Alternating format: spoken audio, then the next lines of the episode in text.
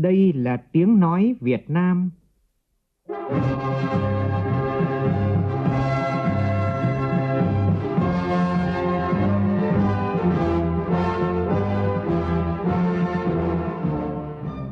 là tiếng nói Việt Nam, phát thanh từ Hà Nội, thủ đô nước Cộng hòa xã hội chủ nghĩa Việt Nam.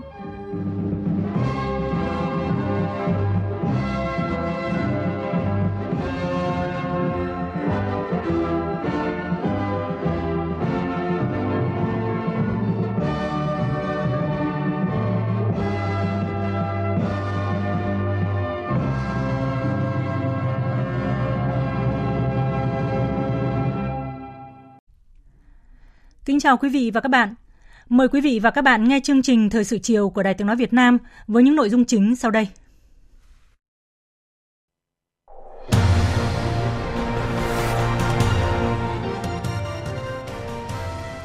Thủ tướng Phạm Minh Chính kiểm tra chỉ đạo tháo gỡ vướng mắc thực hiện các dự án bệnh viện trung ương tuyến cuối tại Hà Nam, yêu cầu chậm nhất sau 2 tháng nữa phải có phương án xử lý. Phiên toàn thể Diễn đàn Kinh tế Xã hội Việt Nam năm 2022 thảo luận các nội dung tăng tính tự chủ của nền kinh tế, tham gia sâu hơn vào chuỗi giá trị toàn cầu.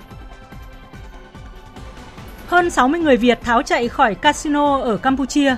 Đại sứ quán Việt Nam tại Campuchia hỗ trợ công dân trở về nước. Gala giai điệu Sơn Ca 2022, sân chơi âm nhạc toàn quốc dành cho thiếu nhi do Đài Tiếng Nói Việt Nam tổ chức diễn ra vào tối nay.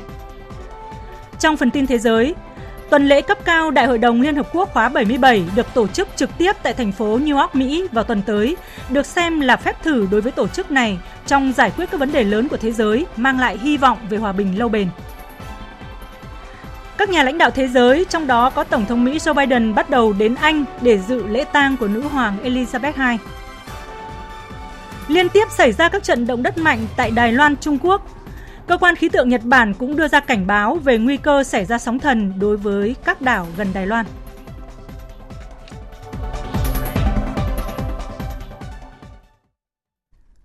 Bây giờ là nội dung chi tiết. Hôm nay, Thủ tướng Chính phủ Phạm Minh Chính và đoàn công tác đã đi khảo sát hiện trường, kiểm tra đôn đốc công tác xây dựng 3 bệnh viện lớn trên địa bàn tỉnh Hà Nam, gồm cơ sở 2 Bệnh viện Lão Khoa, cơ sở 2 Bệnh viện Việt Đức và cơ sở 2 Bệnh viện Bạch Mai. Cùng dự cuộc khảo sát và làm việc có Phó Thủ tướng Lê Văn Thành, quyền Bộ trưởng Bộ Y tế Đào Hồng Lan, Bí thư tỉnh ủy Hà Nam Lê Thị Thủy, cùng lãnh đạo các bộ, ngành, cơ quan trung ương và các bệnh viện. Phóng viên Vũ Khuyên phản ánh.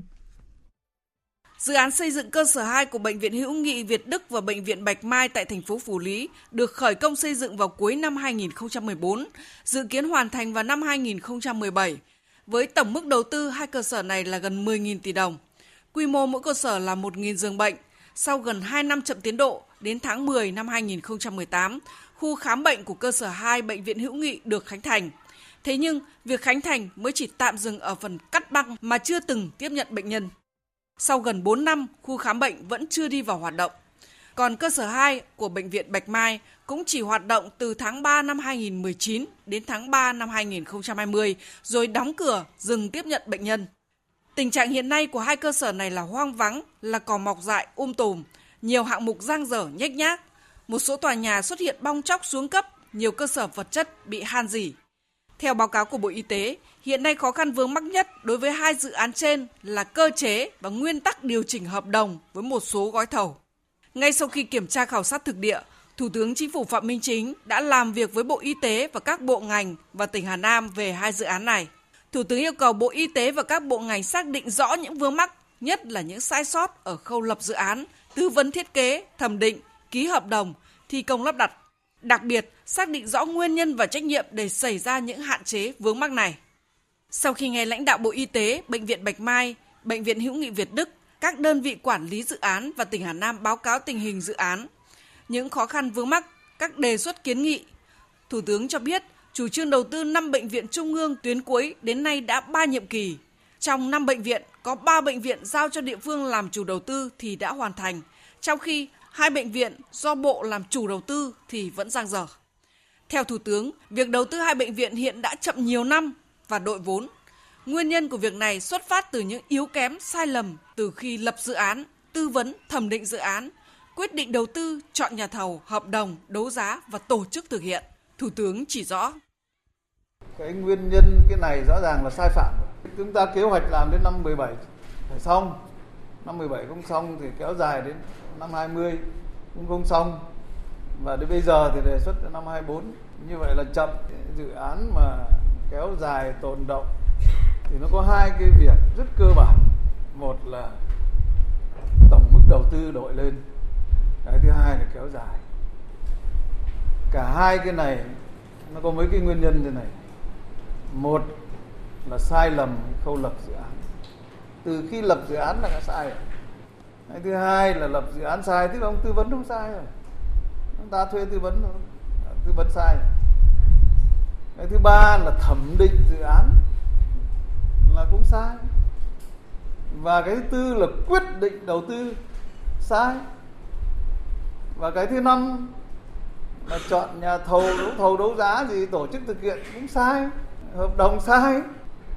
Cái nguyên nhân là nó thế. Nhưng còn trách nhiệm thì bây giờ phải xác định rõ. Phải có người chịu trách nhiệm. Thủ tướng nhấn mạnh việc thực hiện dự án chậm đội vốn khiến cả bệnh viện người dân địa phương đều sốt ruột trông ngóng. Thủ tướng yêu cầu lập tổ công tác do Bộ trưởng Bộ Y tế làm tổ trưởng với sự tham gia của lãnh đạo Văn phòng Chính phủ, các bộ kế hoạch và đầu tư, xây dựng, tài chính, tư pháp, Ủy ban nhân dân tỉnh Hà Nam. Tổ công tác phải tiến hành ngay việc ra soát, đánh giá lại toàn bộ quá trình thực hiện dự án, ra soát thủ tục pháp lý, tổng mức đầu tư, thời gian thực hiện và các khó khăn vướng mắc khác. Trên cơ sở đó, xác định vấn đề nào luật pháp cho phép giải quyết, vấn đề nào chưa có quy định, vấn đề thuộc thẩm quyền của ai, cấp nào giải quyết, việc giải quyết các khó khăn vướng mắc trong bao lâu và đề xuất giải pháp cụ thể.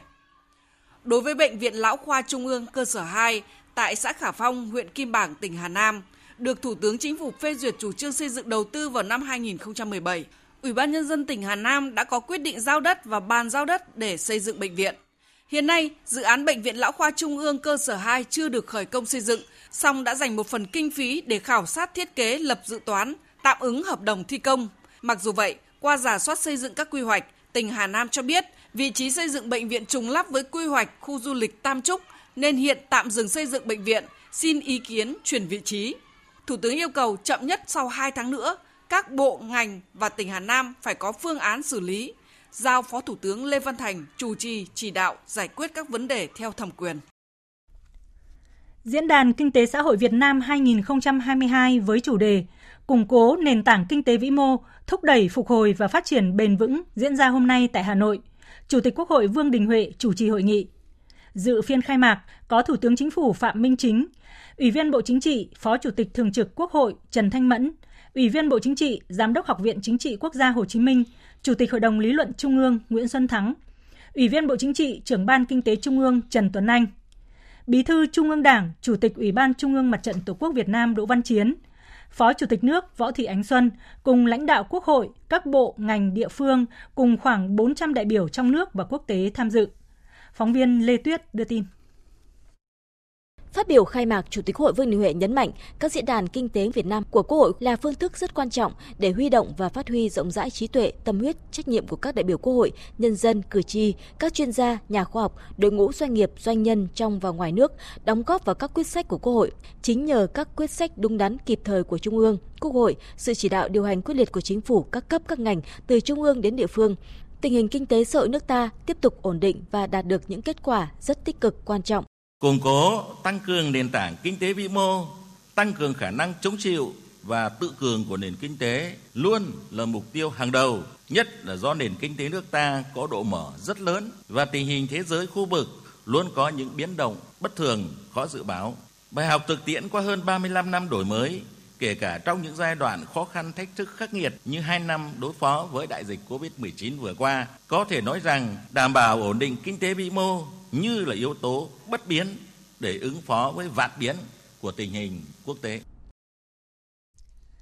Sáng nay, Diễn đàn Kinh tế Xã hội Việt Nam năm 2022 diễn ra hai phiên họp chuyên đề là đẩy mạnh cải cách thể chế, hoàn thiện chính sách về đất đai và chuyên đề thứ hai về thúc đẩy việc thực hiện các chính sách hỗ trợ doanh nghiệp và người lao động, tạo động lực phục hồi sản xuất, kinh doanh và phát triển bền vững. Nhóm phóng viên Thành Trung và Lại Hoa phản ánh nhấn mạnh một số giải pháp căn bản nhằm giải quyết những bất cập trong đấu giá quyền sử dụng đất, để ngăn ngừa các hành vi có tác động làm nhiễu loạn thị trường bất động sản.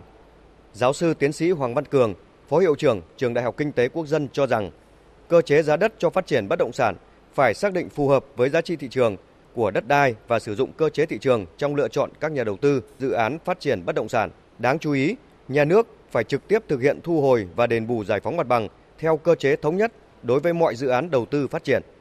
Khi nhà nước thu hồi thì nhà nước sẽ đền bù cho cái người có đất bị thu hồi và cái giá trị tương ứng với đúng mục đích đất người ta đang sử dụng. Và khi giao đất cho nhà đầu tư thì nhà nước sẽ thu cái tiền sử dụng đất tương ứng với cái giá trị đất đai mà chúng ta giao để nhà đầu tư đầu tư để phát triển. Như vậy phương thức tự thỏa thuận chỉ nên được áp dụng cho hai trường hợp. Trường hợp thứ nhất là người dân đóng góp đất đai vào để trở thành các cổ phần cùng đầu tư kinh doanh với doanh nghiệp, hoặc là người dân sẽ tự thỏa thuận với nhau để thực hiện cái cơ chế chuyển đổi đất đai. Liên quan đến tài chính đất đai, Bộ trưởng Bộ Tài chính Hồ Đức Phước đề nghị quy định xác định giá đất trước thời điểm giao đất và trong thời điểm 6 tháng. Ra soát lại các phương pháp xác định giá đất để định ra phương pháp xác định một cách phù hợp nhất, chính xác nhất, nhất quán nhất. Chẳng hạn phương pháp so sánh, một phương pháp rất là khoa học. Cái phương pháp hệ số, chúng ta bỏ được cái khung giá đất có nghĩa khi chúng ta xây dựng hệ số là tiềm cận với giá thị trường. Và khi có biến động điều chỉnh bằng hệ số để chính xác thì sẽ dùng cái hệ số nó dày hơn, tính quy định cho cái từng hệ số ở các cái, cái loại nhà hay là loại công trình. Tại phiên chuyên đề 2 về thúc đẩy việc thực hiện các chính sách hỗ trợ doanh nghiệp và người lao động, tạo động lực phục hồi sản xuất kinh doanh và phát triển bền vững, các đại biểu làm rõ các ưu tiên và một số trọng tâm trong điều hành kinh tế vĩ mô cũng như trong phục hồi và phát triển kinh tế xã hội của đất nước, những khó khăn vướng mắc trong quá trình giải ngân các nguồn vốn hỗ trợ doanh nghiệp. Các đại biểu cũng cho rằng những giải pháp về nâng cao chất lượng nguồn nhân lực cần bám sát thực tiễn phát triển trong bối cảnh nước ta đang hội nhập sâu với nền kinh tế toàn cầu. Về kế hoạch nâng cao chất lượng nguồn nhân lực trong thời gian tới, ông Lê Văn Thanh, Thứ trưởng Bộ Lao động, Thương binh và Xã hội đề ra 6 nhóm giải pháp. Trong đó, sự vào cuộc của các doanh nghiệp, các tổ chức quốc tế là rất quan trọng. Thực hiện đổi mới căn bản toàn diện và nâng cao chất lượng nguồn nhân lực, trong đó có chất lượng giáo dục đào tạo, mà trọng tâm đó là chuyển đổi số, hiện đại hóa cơ sở vật chất thiết bị, thay đổi cái phương thức ờ, giáo dục đào tạo, nhất là giáo dục đại học và giáo dục nghề nghiệp. Đây là một cái ờ, vấn đề rất là quan trọng mà đã được chủ trương nhất quán từ trước đến nay và hiện nay chúng ta cũng đang tiến hành ờ, làm và tất nhiên thời gian tới chúng ta cần phải đẩy mạnh hơn nữa cái việc này. Chiều nay diễn ra phiên toàn thể với chủ đề củng cố nền kinh tế vĩ mô, thúc đẩy phục hồi và phát triển bền vững. Ủy viên Bộ Chính trị, Chủ tịch Quốc hội Vương Đình Huệ, Ủy viên Bộ Chính trị, Giám đốc Học viện Chính trị Quốc gia Hồ Chí Minh Nguyễn Xuân Thắng, Ủy viên Bộ Chính trị, Phó Chủ tịch Thường trực Quốc hội Trần Thanh Mẫn, Bí thư Trung ương Đảng, Phó Thủ tướng Chính phủ Lê Minh Khái, Ủy viên Trung ương Đảng, Phó Chủ tịch Quốc hội Nguyễn Đức Hải điều hành phiên toàn thể. Nhóm phóng viên Đài Tiếng Nói Việt Nam phản ánh. Tại phiên họp, từ dự báo bối cảnh trong nước và thế giới, Bộ Kế hoạch và Đầu tư nhấn mạnh đến những rủi ro, thách thức tới tăng trưởng kinh tế, ổn định kinh tế vĩ mô là rất lớn, nhất là áp lực lạm phát, tăng chi phí sản xuất, rủi ro về chuỗi cung ứng, những diễn biến bất thường, thiên tai, dịch bệnh, bão lũ. Các chuyên gia, nhà nghiên cứu cho rằng cần thiết phải nâng cao năng lực chống chịu, tính tự cường của nền kinh tế, kiến nghị Việt Nam nên tổ chức nghiên cứu, hoàn thiện bộ chỉ tiêu đánh giá năng lực chống chịu và tính tự chủ, tự cường của nền kinh tế theo chuẩn quốc tế. Tiến sĩ Cấn Văn Lực, thành viên Hội đồng Tư vấn Chính sách Tài chính Tiền tệ Quốc gia đề nghị. Của chúng ta là cái mức độ năng lực chống chịu, tính tự cường là mức độ trung bình khá. Tuy nhiên phải hết sức lưu ý rằng là khả năng nhảy nhóm là rất nhanh, tức là từ nhóm trung bình lên nhóm rủi ro cao hơn là rất là là lớn bởi vì trong bối cảnh thế giới rất nhiều cái bất thường đã và đang có thể xảy ra. À, có lẽ chúng ta cũng cần phải chỉ đạo để hoàn thiện một cái bộ tiêu chí nghiêm túc đánh giá về năng lực chống chịu và tính tự cường của nền kinh tế Việt Nam chúng ta chứ không thể chung chung được. Bởi vì hiện nay của chúng ta rất nhiều văn bản của chúng ta còn khá là chung chung. Chúng tôi kiến nghị là diễn đàn sẽ có một kết luận để chúng ta thúc đẩy cái việc này trong thời gian tới. Ông Andre Coppola, kinh tế trưởng Ngân hàng Thế giới tại Việt Nam, cũng nhìn nhận kinh tế của Việt Nam phục hồi rất nhanh chóng và ấn tượng trong quý 2 và 3. Nhưng nếu nhìn về tương lai, kinh tế trưởng Ngân hàng Thế giới tại Việt Nam lưu ý vẫn thấy còn đó các thách thức cơ bản, đồng thời khuyến cáo trong ngắn hạn Việt Nam phải sử dụng tốt và hiệu quả những gói hỗ trợ tăng trưởng phục hồi. Chuyên gia kinh tế, Phó giáo sư tiến sĩ Vũ Sĩ Cường cho rằng, trong và sau đại dịch COVID-19, nước ta đã linh hoạt với hàng loạt chính sách ứng phó. Việc hỗ trợ giảm thuế và hỗ trợ tài khóa làm cho kinh tế vĩ mô ổn định. Từ đầu năm đến nay, Quốc hội đã có 59 nghị quyết. Điều đó cho thấy sự phản ứng rất kịp thời với tình hình thực tế. Tôi thì tôi đánh giá rất cao cái nghị quyết 584 của Quốc hội trong việc điều chỉnh về đầu tư công. Ờ, đầu tư công giải ngân chậm trong 2022 là có thể hiểu được. Nhưng 2023, 2024, 2025 thì ờ, cái việc đầu tư công mà còn tiếp tục chậm thì cái việc này nó sẽ đặt ra một câu hỏi. À, một cái vấn đề nữa ấy, thì ờ, chúng ta hay nói nhiều về việc là chúng ta còn dư địa tài khoá hay không? Việt Nam còn dư địa. Tính toán cho thấy là cái kế hoạch tài chính trung hạn chúng ta ấy, chúng ta dự tính thu ngân sách vào khoảng 15,1% tổng GDP cho giai đoạn 2022 2024. Cái số liệu này thì là thấp hơn trung bình rất nhiều mấy năm trước đây. Cái dự báo cho giai đoạn 2023 2025 tôi nghĩ là cái việc mà thu có 15,1% là quá thận trọng.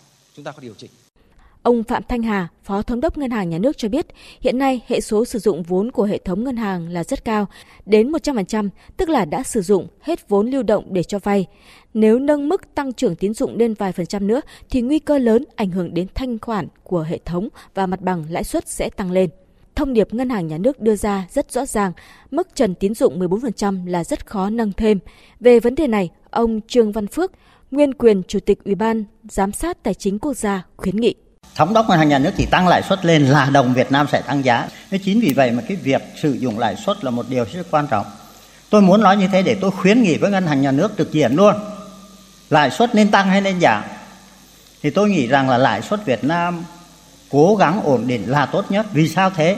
Ngày trước khi mà tình hình lạm phát rất thấp, lại đó chính sách tiền tệ của ta phải hạ lãi suất. Nhưng mà không hạ lãi suất được. Bây giờ lạm phát tăng cao sao hạ lãi suất được? Nhưng mà nếu tăng lãi suất thì chúng ta đều biết rồi cái lãi suất doanh nghiệp trừ đi lạm phát kỳ vọng thì nó tạo ra lãi suất thực dương chúng ta vẫn còn cao. Thưa quý vị và các bạn, sau một ngày làm việc sôi nổi, trách nhiệm và khẩn trương, Diễn đàn Kinh tế xã hội Việt Nam năm 2022 đã hoàn thành toàn bộ nội dung chương trình đề ra và thành công tốt đẹp.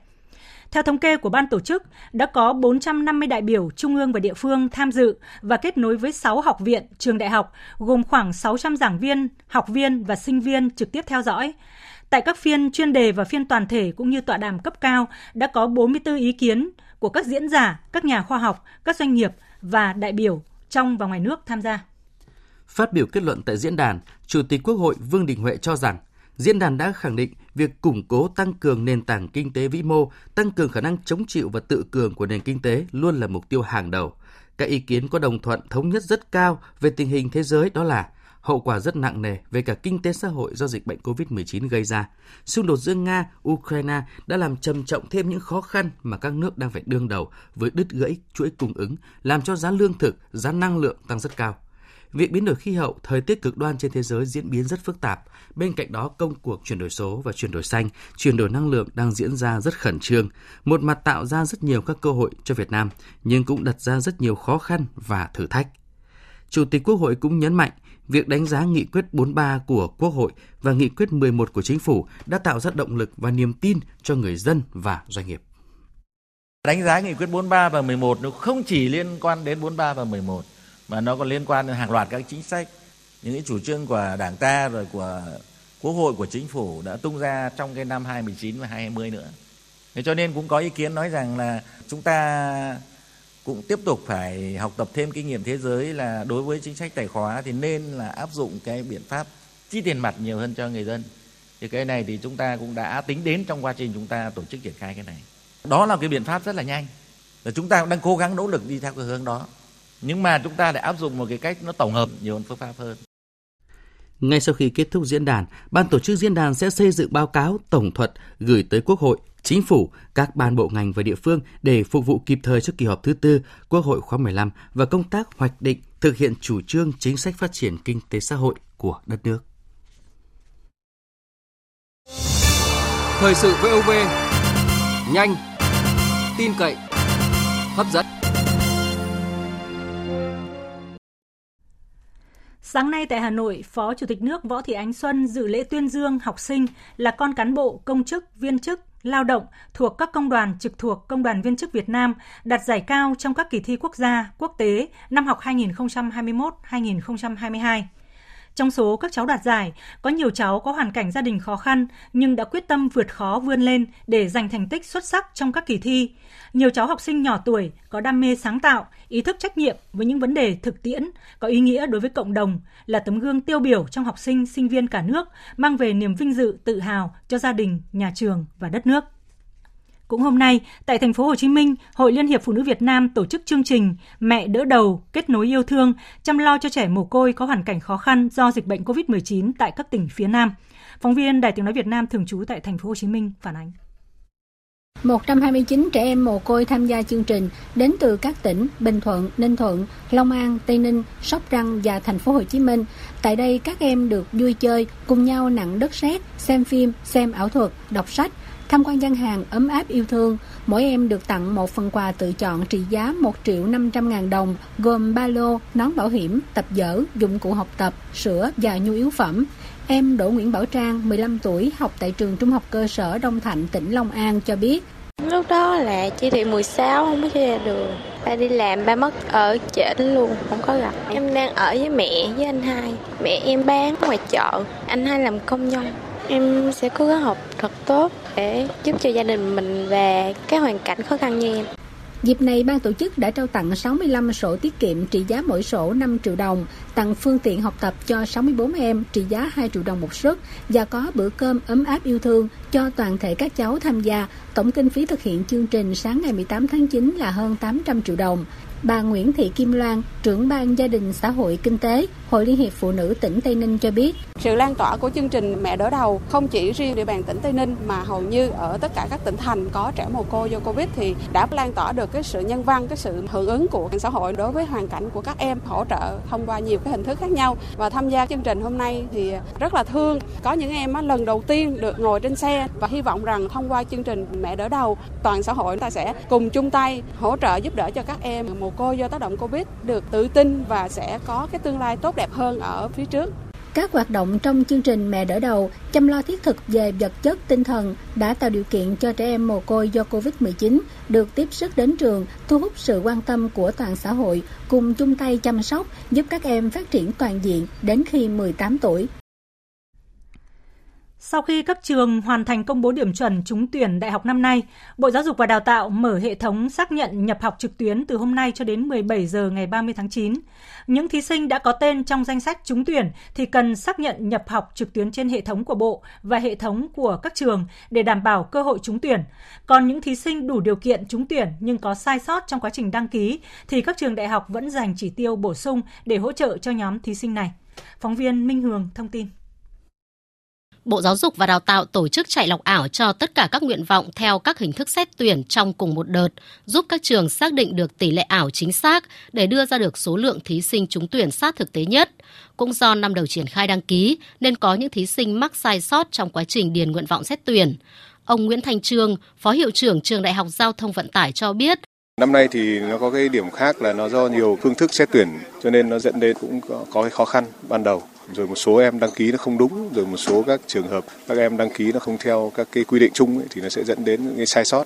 Thì sau khi chúng tôi phát hiện là những cái sai sót và sự chỉ đạo của bộ thì cũng đã loại bỏ sai sót ra thì cũng đã xác định được là số lượng các em đã liên hệ với các em và có cái đính chính cho phù hợp. Kết quả hiện nay là chính xác và các em đã trúng tuyển và sẽ có thông báo cho các em sau khi các trường công bố thí sinh trúng tuyển, một trong những vấn đề thí sinh gặp phải là dù đủ điều kiện trúng tuyển nhưng không có tên trong danh sách trúng tuyển của trường. Đây đều là những thí sinh đăng ký xét tuyển bằng phương thức xét tuyển sớm. Với những trường hợp thí sinh này, hầu hết các trường đều có phương án hỗ trợ, bảo đảm quyền lợi tối đa cho học sinh. Ông Nguyễn Tiến Dũng, Phó Hiệu trưởng Trường Đại học Hà Nội cho biết. Với trường chúng tôi trong số hơn 20.000 nguyện vọng đăng ký xét tuyển thì có khoảng 70 thí sinh bị sai sót thì tôi nghĩ là cái tỷ lệ sai sót này là tương đối thấp và có thể chấp nhận được và nằm trong cái khả năng nhà trường hoàn toàn có thể xử lý được để đảm bảo quyền lợi tốt nhất cho các em. Giải pháp của chúng tôi đó là chúng tôi để dành ra một cái dư địa nhất định trong cái chỉ tiêu tuyển sinh để đáp ứng nhu cầu học tập của các em này khi các em đã xác nhận là mình có sai sót và tiếp tục đăng ký vào trường. Ông Nguyễn Văn Minh, hiệu trưởng trường Đại học Sư phạm Hà Nội cũng cho biết, trường tiếp nhận thông tin của thí sinh đến hết ngày 30 tháng 9 và đã dành sẵn một số lượng chỉ tiêu dành cho nhóm thí sinh này. Khi có đơn, chúng tôi sẽ làm việc trực tiếp và nhanh nhất đối với vụ đại học để kiểm tra lại cái hệ thống nếu như thông tin đó là sai sót thực sự mà các cháu có đủ điều kiện để vào trường thì mình phải giải quyết cho các cháu. Thưa quý vị và các bạn, vào 20 giờ tối nay, Đài Tiếng Nói Việt Nam tổ chức Gala Giai điệu Sơn Ca 2022. Chương trình nhằm vinh danh những cá nhân, những nhà thiếu nhi, trung tâm văn hóa và các đài phát thanh truyền hình đã có nhiều đóng góp cũng như có thành tích nổi bật trong năm kỳ liên hoan giai điệu Sơn Ca do Đài Tiếng Nói Việt Nam tổ chức từ năm 2014 đến năm 2019. Phóng viên Thủy Tiên thông tin. Bác vẫn còn sống mãi cùng đất nước tiếng của người vẫn ấm cả non Gala giai điệu Sơn Ca 2022 có sự tham dự của 10 đơn vị trên khắp cả nước, trải dài từ Bắc Trung Nam. Có những đơn vị từ những địa phương rất xa như Nhà văn hóa thiếu nhi Đắk Lắk hay Đài phát thanh truyền hình Bình Dương, Nhà thiếu nhi Kiên Giang cũng về tham dự. 10 đơn vị sẽ đem đến gala 14 tiết mục đặc sắc, trong đó có những tiết mục đã từng đoạt giải trong các kỳ liên hoan giai điệu Sơn Ca. Chia sẻ về công tác chuẩn bị trước thềm gala giai điệu Sơn Ca 2022, ông Trần Hấn Văn, Giám đốc Nhà Thiếu nhi tỉnh Kiên Giang cho biết. Phải nói rằng là một sự à, trân quý đối với ờ, các hoạt động động cho thiếu nhi. Thì đây là một đợt hoạt động sau 2 năm mà ảnh hưởng dịch của Covid. Chúng tôi đã có sắp xếp tạo điều kiện cho các em tham gia trong cái đợt ờ, hoạt động gala lần này. Về chương trình đó, thì chúng tôi tham gia một tiết mục tất ca và một tiết mục ca. Được đón nhận trong nhiều năm, Liên hoan giai điệu Sơn Ca đã trở thành sân chơi âm nhạc quen thuộc của Đài Tiếng Nói Việt Nam dành cho thiếu nhi với các chủ đề Em yêu làn điệu dân ca năm 2014, Em yêu Tổ quốc Việt Nam năm 2015, Em yêu biển đảo quê hương năm 2017, Em yêu quê hương đất nước năm 2019, Giai điệu tuổi thần tiên năm 2020. Nhận định Gala Giai điệu Sơn Ca 2022 sẽ có một số điểm khác biệt và hấp dẫn so với những kỳ trước. Ông Trần Nhật Bằng, trưởng phòng ca nhà thiếu nhi, ban âm nhạc VV3, Đài Tiếng Nói Việt Nam cho biết. Chúng tôi hy vọng rằng là qua liên hoan giai điệu dân Ca này sẽ thu hút được nhiều hơn nữa các em thiếu nhi trên khắp mọi miền của đất nước tham dự để làm sao tạo ra một cái điểm hẹn ờ, đối với các em thiếu nhi thường niên sẽ nhớ đến mỗi dịp hè là chúng ta đã có một sân chơi liên hoan giai điệu Sơn Ca của Đài Tiếng Nói Việt Nam tổ chức. Một cái sân chơi lành mạnh, bổ ích. Các em có những cái khoảnh khắc thật là ấn tượng này các em được giao lưu này được uh, thăm thủ đô Hà Nội cũng như là được kết bạn với các bạn ở các tỉnh thành khác. Với nhiều tiết mục biểu diễn hấp dẫn, Gala giai điệu Sơn Ca 2022 hứa hẹn là một đêm nghệ thuật đầy sắc màu, hấp dẫn dành cho các em thiếu nhi cả nước cũng như khán thính giả. Trên đường giải phóng, tiếng trên vang vang rục rã thiếu niên,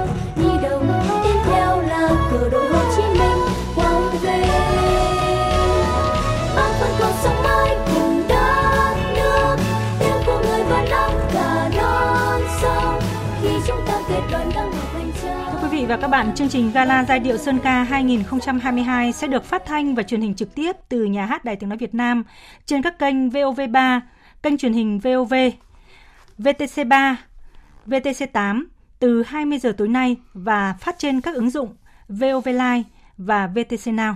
Mời quý vị và các bạn chú ý đón nghe và đón xem. Lễ công bố giải sách hay lần thứ 11 do Viện Giáo dục IRED, dự án khuyến đọc sách hay và sáng kiến Open Edu đồng tổ chức diễn ra hôm nay tại thành phố Hồ Chí Minh, thu hút đông đảo giới trí thức, nhà nghiên cứu, nhà giáo, doanh nhân, nghệ sĩ và độc giả về tham dự. Tin của phóng viên Minh Thắm thường trú tại thành phố Hồ Chí Minh. Ở hạng mục sách nghiên cứu, tác phẩm Việt Nam hôm nay và ngày mai do Trần Văn Thọ, Nguyễn Xuân Xanh chủ biên cùng nhóm tác giả và dịch phẩm Giữa quá khứ và tương lai, 8 bài tập tư duy chính trị của tác giả Hanan Arendt, dịch giả Nguyễn Thị Minh đã giành giải nhất. Hạng mục sách giáo dục vinh danh tác phẩm Nghề thầy của tác giả Hoàng Đạo Thúy và dịch phẩm Chân thiện mỹ trong tầm nhìn đương đại của tác giả Howard Gardner, dịch giả Hiếu Tân.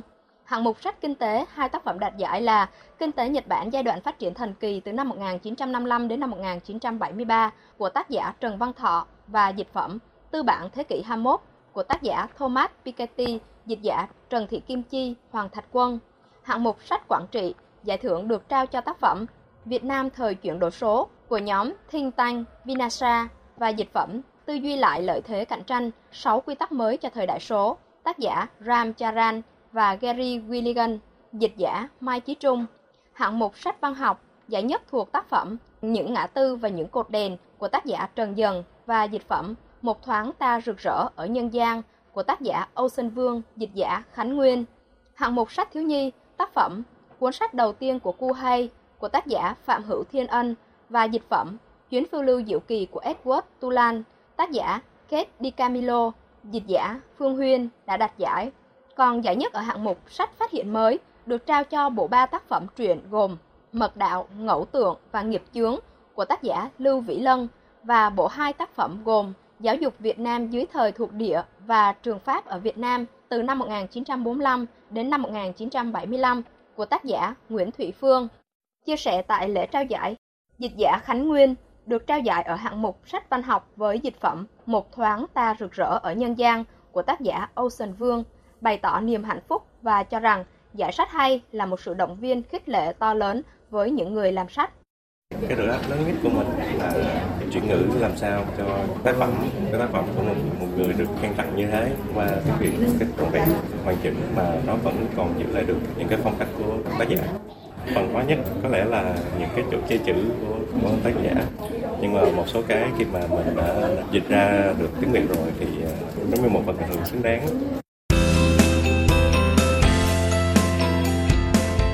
Không để ai bị bỏ lại phía sau.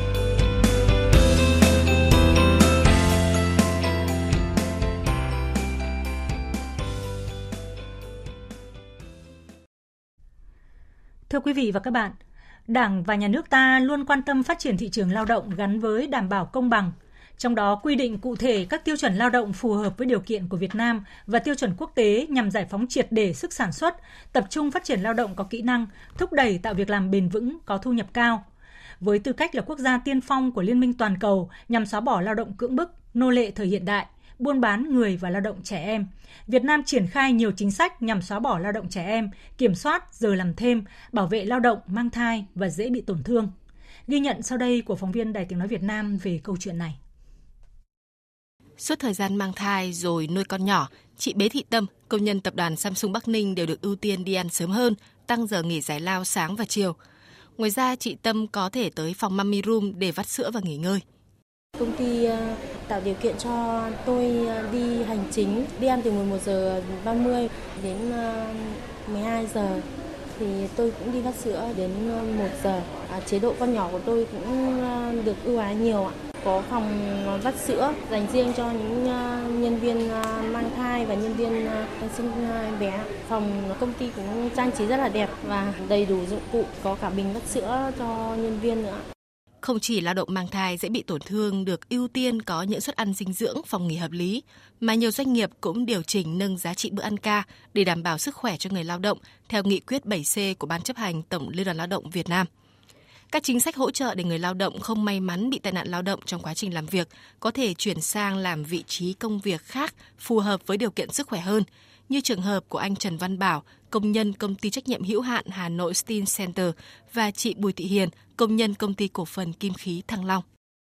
Vì mình làm tầm 1-2 giờ sơ ý lau máy thì bị máy nó cuốn vào. Công ty hỗ trợ em rất nhiều, đến thăm hỏi với động viên trợ về chỗ phần công việc nhẹ. Thu nhập của em hiện nay là 5 triệu 6. Em ờ, cảm thấy rất chị là may mắn bởi vì mình vẫn còn khả năng lao động và vẫn được công ty nhận làm nuôi bản thân chính mình, không phải ờ, lụy vào nhiều người. Cùng với những chính sách bảo vệ lao động mang thai dễ bị tổn thương, Việt Nam còn là quốc gia tiên phong của Liên minh toàn cầu nhằm xóa bỏ lao động cưỡng bức, nô lệ thời hiện đại, buôn bán người và lao động trẻ em hay còn gọi là Liên minh 8.7 trong việc triển khai chính sách nhằm xóa bỏ lao động trẻ em.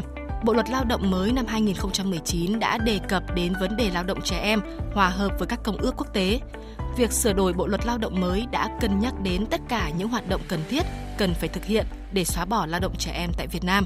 Bà Brahati Plap, chuyên gia cao cấp của Tổ chức Lao động Quốc tế ILO, khu vực châu Á-Thái Bình Dương đánh giá. I think Vietnam is extremely committed Việt Nam là một quốc gia rất nỗ lực thực hiện cam kết trong công tác hướng tới việc xóa bỏ lao động trẻ em. Trong Liên minh 8.7 thì Việt Nam là một trong những quốc gia đầu tiên rất nhiệt tình và gần như trở thành quốc gia tiên phong. Điều này có ý nghĩa vô cùng quan trọng trong khu vực cũng như trên toàn thế giới. Việt Nam đã giữ một vai trò dẫn dắt trong quá trình này, hướng tới xóa bỏ lao động trẻ em tại khu vực và trên toàn cầu. Rất nhiều các quốc gia đang quan sát và học tập Việt Nam trong việc xây dựng kế hoạch chiến lược giảm thiểu và xóa bỏ lao động trẻ em. Để trở thành mô hình đảm bảo công bằng xã hội, Việt Nam đã và đang thực hiện công cuộc đổi mới cải cách mạnh mẽ và hoàn thiện cơ chế chính sách, trong đó có cơ chế chính sách tiền lương để phù hợp với thể chế kinh tế thị trường và hội nhập sâu rộng kinh tế khu vực và toàn cầu. Với mục tiêu trở thành nước đang phát triển có công nghiệp hiện đại, thu nhập trung bình cao vào năm 2030, Việt Nam sẽ phải đối mặt với sự cạnh tranh gay gắt trên thị trường khu vực và trên thế giới. Xác định rõ chính sách xã hội chăm lo cho người dân là nhiệm vụ chiến lược, là trách nhiệm thường xuyên của Đảng, Nhà nước, các cấp các ngành, các tổ chức cá nhân và toàn xã hội. Sau khi 60 người Việt Nam tháo chạy khỏi casino ở Campuchia, 4 người đã bị cơ sở kinh doanh bắt lại. Cảnh sát Campuchia đã vào cuộc và Đại sứ quán Việt Nam tại Campuchia đang tích cực hợp tác với các đơn vị chức năng để hỗ trợ cho các công dân có mong muốn trở về Việt Nam. Phóng viên Đài Tiếng Nói Việt Nam thường trú tại Campuchia đưa tin. Liên quan đến vụ việc hàng chục người Việt Nam tháo chạy khỏi casino ở thành phố Ba Vất, tỉnh Svay Riêng, Campuchia, gần cửa khẩu Mộc Bài của Việt Nam, ông Nguyễn Hải Trung, trưởng phòng cộng đồng, Đại sứ quán Việt Nam tại Campuchia cho biết, hôm nay đoàn công tác của Đại sứ quán sẽ làm việc với các cơ quan chức năng Campuchia để hỗ trợ giải cứu các công dân Việt Nam bị lừa sang Campuchia lao động trái phép về Việt Nam. Trước đó, vào lúc 14 giờ 30 ngày 17 tháng 9, tại khu vực tòa nhà chung cư kinh doanh đánh bạc online ở thành phố Ba Vất, tỉnh Svay Rieng, 60 người Việt Nam đã tháo chạy về phía đồn cửa khẩu Ba Vất. Những người này làm việc trong một casino ở tỉnh Svay Rieng, Campuchia. Họ lợi dụng cơn mưa lớn tháo chạy về hướng cửa khẩu Mộc Bài, Tây Ninh. Tuy nhiên, chỉ 56 người chạy thoát khỏi casino và được tiếp nhận ở cửa khẩu, 4 người bị bắt giữ lại. Ngay sau đó, các cơ quan chức năng đã yêu cầu casino này giao nộp thêm 11 công dân Việt Nam, trong đó có 4 người trong nhóm tháo chạy bị bắt lại, nâng tổng số nạn nhân trong vụ này lên 67 người. Hiện 56 người đang được tập trung ở đồn cửa khẩu Ba Vất, Campuchia để chờ các cơ quan chức năng hai nước Việt Nam và Campuchia thực hiện các thủ tục liên quan. Công an thành phố Buôn Ma Thuột, tỉnh Đắk Lắk cho biết, đội nghiệp vụ công an thành phố đang phối hợp với lực lượng chức năng đo đếm, củng cố hồ sơ để xử lý một chủ xưởng gỗ tập kết trái phép hơn 60 mét khối gỗ lậu ở trung tâm thành phố Buôn Ma Thuột. Tin của phóng viên Tuấn Long thường trú tại Tây Nguyên. Sau một thời gian theo dõi, nắm tình hình, đội cảnh sát kinh tế công an thành phố Buôn Ma Thuột tiến hành kiểm tra trụ sở của công ty trách nhiệm hữu hạn thương mại và dịch vụ gỗ Phương Tây Nguyên ở phường Đinh Núp, phường Tân Lập, thành phố Buôn Ma Thuột, phát hiện ra hơn 60 mét khối gỗ được tập kết trong kho của doanh nghiệp này, chủ yếu là cam xe thuộc nhóm 2. Tất cả số gỗ vừa phát hiện đều không có hóa đơn chứng tử chứng minh nguồn gốc hợp pháp. Làm việc với công an, bước đầu, giám đốc doanh nghiệp Lê Xuân Hiệp khai nhận toàn bộ số gỗ thuộc sở hữu của người tên Lê Xuân Hải, 65 tuổi, là anh trai ruột của ông Hiệp, trú tại thành phố Buôn Ma Thuột và một vài người khác gửi để sơ chế thô. Vụ việc đang được cơ quan chức năng mở rộng điều tra, xử lý theo quy định của pháp luật. Chương trình sẽ tiếp tục với một số thông tin thời tiết đáng chú ý. Thưa quý vị và các bạn, Trung tâm Dự báo Khí tượng Thủy văn cho biết, khu vực Bắc Bộ, trong đó có thủ đô Hà Nội và khu vực Bắc Trung Bộ, từ chiều tối nay đến ngày mai có lúc có mưa rào và rông, cục bộ có mưa to. Chiều và đêm nay, ở khu vực từ Đà Nẵng đến Bình Thuận, Tây Nguyên và Nam Bộ cũng có mưa rào và rông. Cục bộ có mưa to với lượng mưa từ 20 đến 40 mm, có nơi trên 70 mm. Thời gian mưa tập trung vào chiều tối và tối. Cảnh báo mưa rông ở khu vực từ Đà Nẵng đến Bình Thuận, Tây Nguyên và Nam Bộ có khả năng kéo dài trong nhiều ngày tới. Nguy cơ xảy ra lũ quét, sạt lở đất tại các tỉnh vùng núi và ngập úng tại các khu vực trũng thấp. Cảnh báo cấp độ rủi ro thiên tai do mưa lớn, lốc xét cấp 1.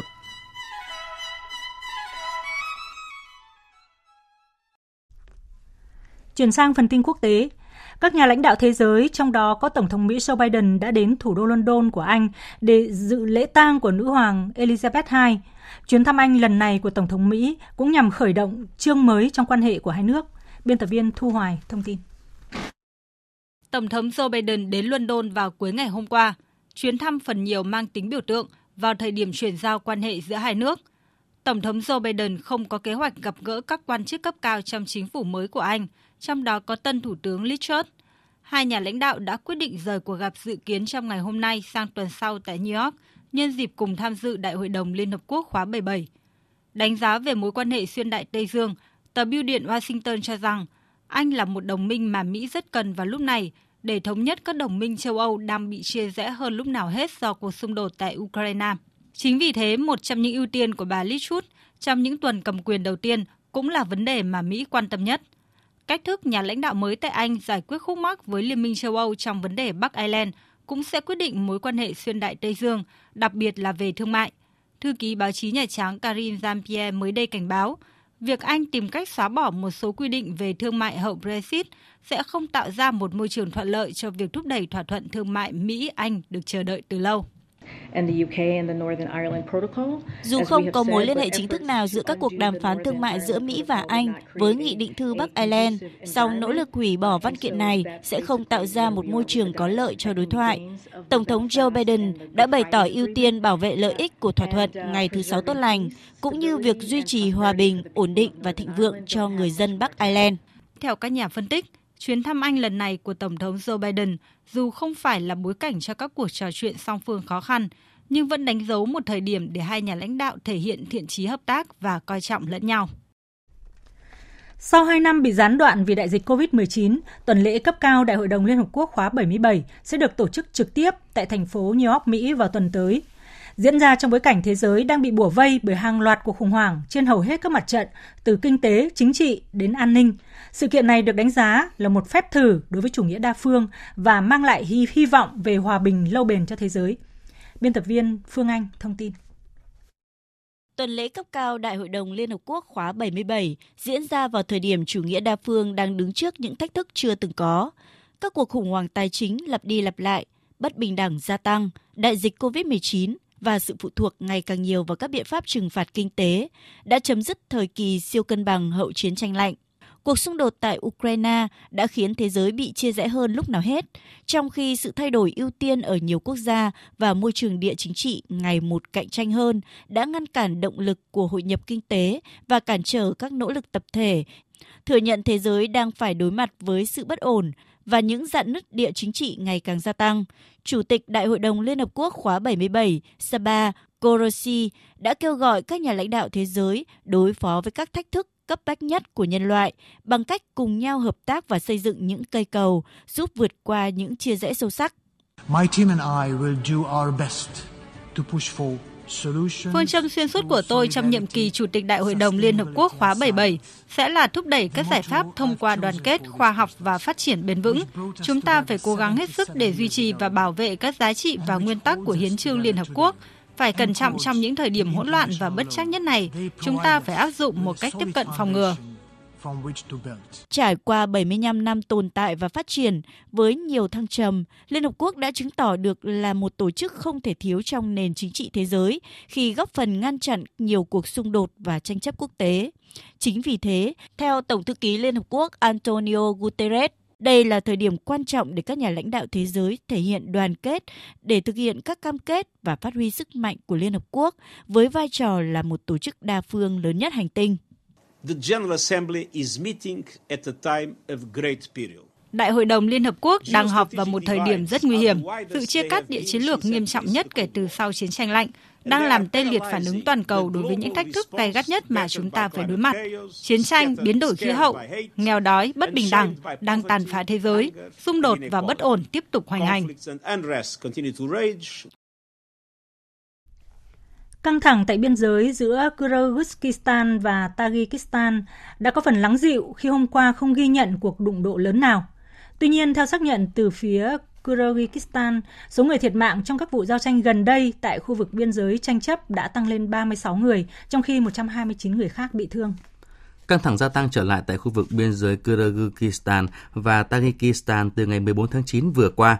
Hai bên cáo buộc lẫn nhau tái khơi mào chiến sự ở khu vực tranh chấp. Một lệnh ngừng bắn đã được hai bên thông qua hôm 16 tháng 9 sau cuộc gặp của lãnh đạo hai nước bên lề hội nghị thượng đỉnh Tổ chức Hợp tác Thượng Hải Uzbekistan.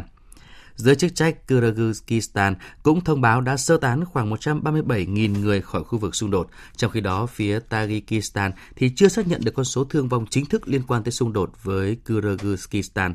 Song theo một số nguồn tin, an ninh nước này đã có ít nhất 30 người thiệt mạng trong tuần này. Theo công bố mới đây của cơ quan thống kê châu Âu, lạm phát ở nhiều quốc gia Đông Âu như là Ba Lan, Hungary trong tháng 8 vừa qua tiếp tục tăng và nằm trong nhóm các quốc gia có tỷ lệ lạm phát cao nhất trong Liên minh châu Âu. Phóng viên Hải Đăng thường trú tại Cộng hòa Séc theo dõi khu vực Đông Âu thông tin. Lạm phát của khu vực đồng euro là 9,1% vào tháng 8 năm 2022, tăng hơn 0,2% so với tháng trước đó. Theo báo cáo, tỷ lệ lạm phát của Liên minh châu trong tháng 8 năm nay là 10,1%, tăng từ mốc 9,8% vào tháng 7. Báo cáo cũng cho biết tỷ lệ lạm phát cao nhất được ghi nhận ở Estonia và Latvia lần lượt ở mức 25,2% và 21,4%, trong khi mức thấp nhất là Pháp 6,6% và Malta 7%. Ba Lan nằm trong nhóm các nước EU có lạm phát cao nhất với chỉ số lạm phát ở mức 14,8%, tăng 0,6% so với tháng 7. Theo Văn phòng Thống kê Trung ương Ba Lan, giá tiêu dùng trong tháng 8 cũng đã tăng cao ở mức 16,1%. Đây là mức tăng đột biến cao nhất kể từ tháng 3 năm 1997. Ngân hàng Trung ương Ba Lan cũng cho biết chỉ số lạm phát cơ bản của nước này không bao gồm giá lương thực và năng lượng ở mức 9,9% trong tháng 8 và tăng 0,6% so với tháng 7. Giới chức trách Nepal hôm nay thông báo ít nhất 22 người thiệt mạng, 10 người bị thương trong trận lở đất nghiêm trọng do ảnh hưởng của mưa lớn ở khu vực phía tây nước này. Bất chấp những cơn mưa tầm tã, lực lượng cứu hộ Nepal vẫn đang gấp rút đưa các thi thể ra khỏi các đống đổ nát của những ngôi nhà bị vùi lấp do sạt lở. Lũ quét và sạt lở đất thường xuyên xảy ra tại những nơi địa hình đồi núi ở quốc gia thuộc dãy Himalaya này, đặc biệt là trong giai đoạn bước vào mùa mưa gió từ tháng 6 cho đến tháng 9 hàng năm. Đầu giờ chiều nay, theo giờ địa phương, một trận động đất mạnh 6,9 độ Richter xảy ra ở ngoài khơi bờ biển phía đông nam Đài Loan, Trung Quốc, làm sập ít nhất một tòa nhà và khiến cho Nhật Bản cũng phải phát cảnh báo sóng thần. Ban đầu, cơ quan khảo sát địa chất Mỹ cho biết trận động đất này có độ lớn 7,2 độ Richter, nhưng sau đó hạ xuống còn 6,9 độ Richter. Ít nhất một tòa nhà ở thị trấn Ngọc Lý bị sập sau trận động đất. Trong khi đó, cơ quan khí tượng Nhật Bản đã đưa ra cảnh báo về nguy cơ xảy ra sóng thần đối với các đảo gần Đài Loan. Trước đó tối qua, cũng tại khu vực này đã xảy ra trận động đất mạnh 6,5 độ Richter, kèm theo đó là 47 dư chấn. Động đất và dư chấn đã kéo theo việc sập tường, mất điện, vỡ đường ống nước, sập trần. Hiện các tuyến đường sắt bị ảnh hưởng đã hoạt động trở lại bình thường, không có báo cáo nào cho thấy có thương vong hoặc thiệt hại nghiêm trọng do động đất. Cục Thời tiết Đài Loan cho biết trận động đất có độ lớn 6,5 độ Richter vào tối qua là trận động đất mạnh nhất xảy ra ở khu vực này trong 49 năm qua. Tại Nhật Bản, khoảng 2 triệu người dân đã được yêu cầu tìm nơi trú ẩn khi mà cơ quan khí tượng Nhật Bản đưa ra cảnh báo đặc biệt hiếm gặp về cơn bão Namadon sẽ tấn công Nhật Bản trong đêm nay hoặc là sáng mai. Phóng viên Hoàng Nguyễn thường trú tại Nhật Bản thông tin thêm. Do ảnh hưởng của bão, hoạt động giao thông tại khu vực phía Nam Nhật Bản đã bị đình trệ nghiêm trọng. Hàng trăm chuyến bay trong khu vực bị hủy và hầu hết các tuyến tàu cao tốc Shinkansen đã tạm dừng hoạt động. Dự báo vào tối nay 18 tháng 9, cơn bão Namadon được xếp vào danh mục nguy hiểm hàng đầu sẽ có cường độ gió giật lên tới 270 km/h khi nó di chuyển cách đảo Minami Daito khoảng 200 km về phía bắc đông bắc. Cơn bão dự kiến sẽ tiếp cận và đổ bộ vào tỉnh Kagoshima vào ngày mai 20 tháng 9, sau đó di chuyển lên phía Bắc vào ngày tiếp theo trước khi đổ bộ vào đảo chính của Nhật Bản. Chương trình thời sự sẽ tiếp nối với trang tin thể thao.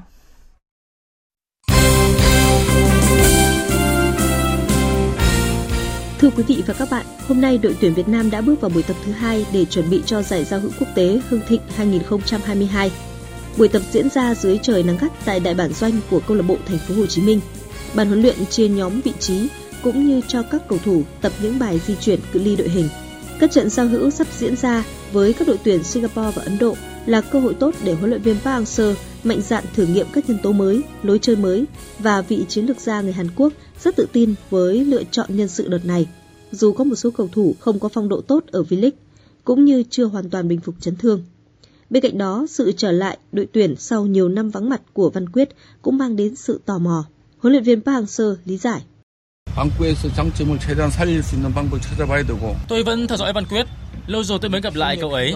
Tôi nghĩ ở V-League khả năng ghi bàn hay đóng góp các bàn thắng của cậu ấy là tốt. Ngày trước cậu ấy thực hiện chiến thuật của tôi chưa đạt, nhưng chẳng cầu thủ nào đạt 100% yêu cầu của huấn luyện viên cả. Tôi cũng sẽ phải tìm ra phương pháp để Văn Quyết phát huy tối đa năng lực của mình. Ngược lại thì Văn Quyết cũng phải nỗ lực hoàn chỉnh, thực hiện đúng nhiệm vụ trên sân.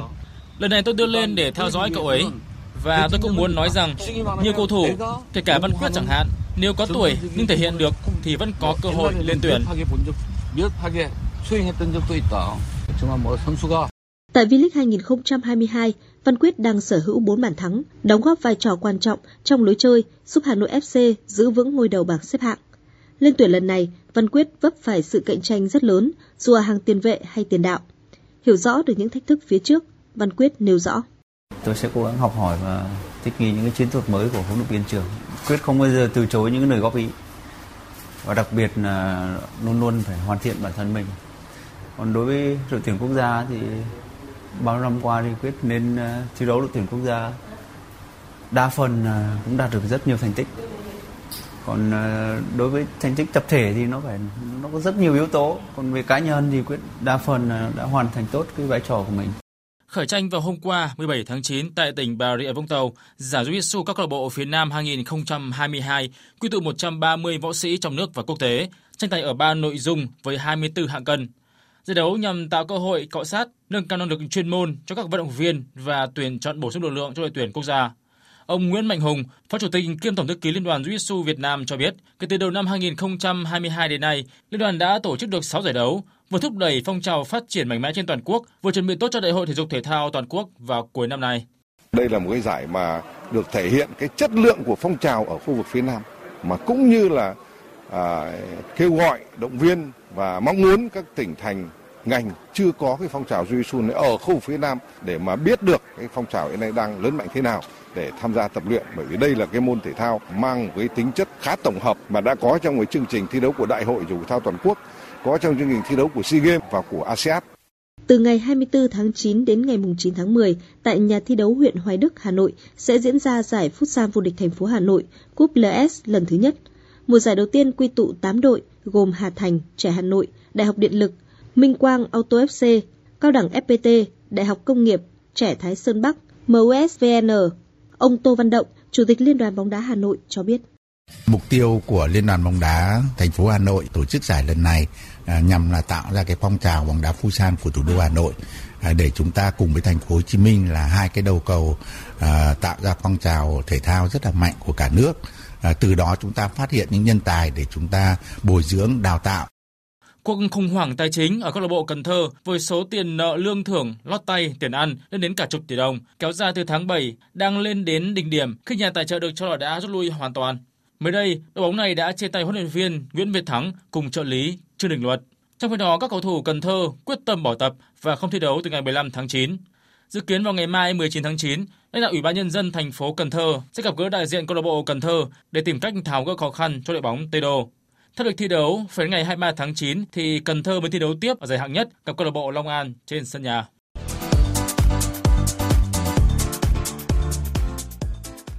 Tân vô địch giải quần vợt Mỹ mở rộng Carlos Alcaraz vừa nhận trận thua 1-2 trong trận ra mắt với tư cách là tay vợt nam số 1 thế giới. Carlos Alcaraz thua 7-6, 4-6 và 2-6 khi đánh đơn với Felix Auger Ali Asim trong khuôn khổ vòng bảng Davis Cup giữa đội Tây Ban Nha và đội Canada tại vòng chung kết giải đồng đội Nam Thế giới.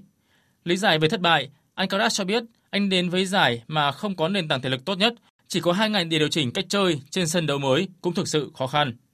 Chiến thắng của OJ Ali Asim, chơi thủ số 1 thế giới, giúp Canada quân bình tỷ số 1-1 với Tây Ban Nha.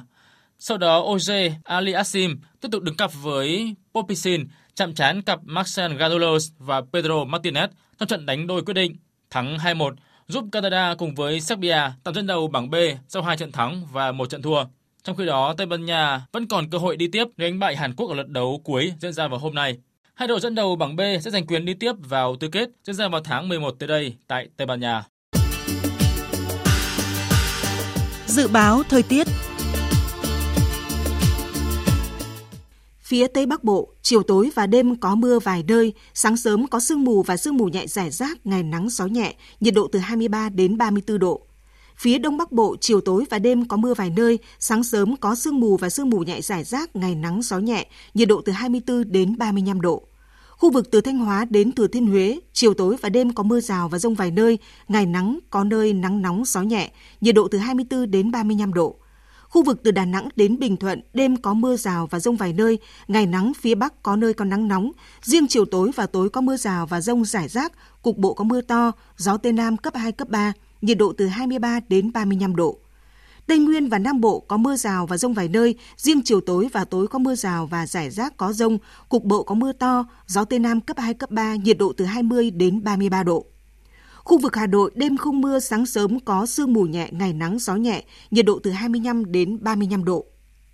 Bản tin dự báo thời tiết biển đêm nay và ngày mai, Bắc và Nam Vịnh Bắc Bộ không mưa, tầm nhìn xa trên 10 km, gió nhẹ. Vùng biển từ Quảng Trị đến Quảng Ngãi có mưa rào vài nơi, tầm nhìn xa trên 10 km, gió nhẹ. Vùng biển từ Bình Định đến Ninh Thuận, khu vực giữa Biển Đông có mưa rào và rông rải rác tầm nhìn xa trên 10 km, giảm xuống 4 đến 10 km trong mưa, gió Tây Nam cấp 4, cấp 5. Vùng biển từ Bình Thuận đến Cà Mau, khu vực Nam Biển Đông, khu vực quần đảo Trường Sa thuộc tỉnh Khánh Hòa có mưa rào và rông rải rác tầm nhìn xa trên 10 km, giảm xuống 4 đến 10 km trong mưa, gió Tây Nam cấp 5, có lúc cấp 6, giật cấp 7, cấp 8, biển động.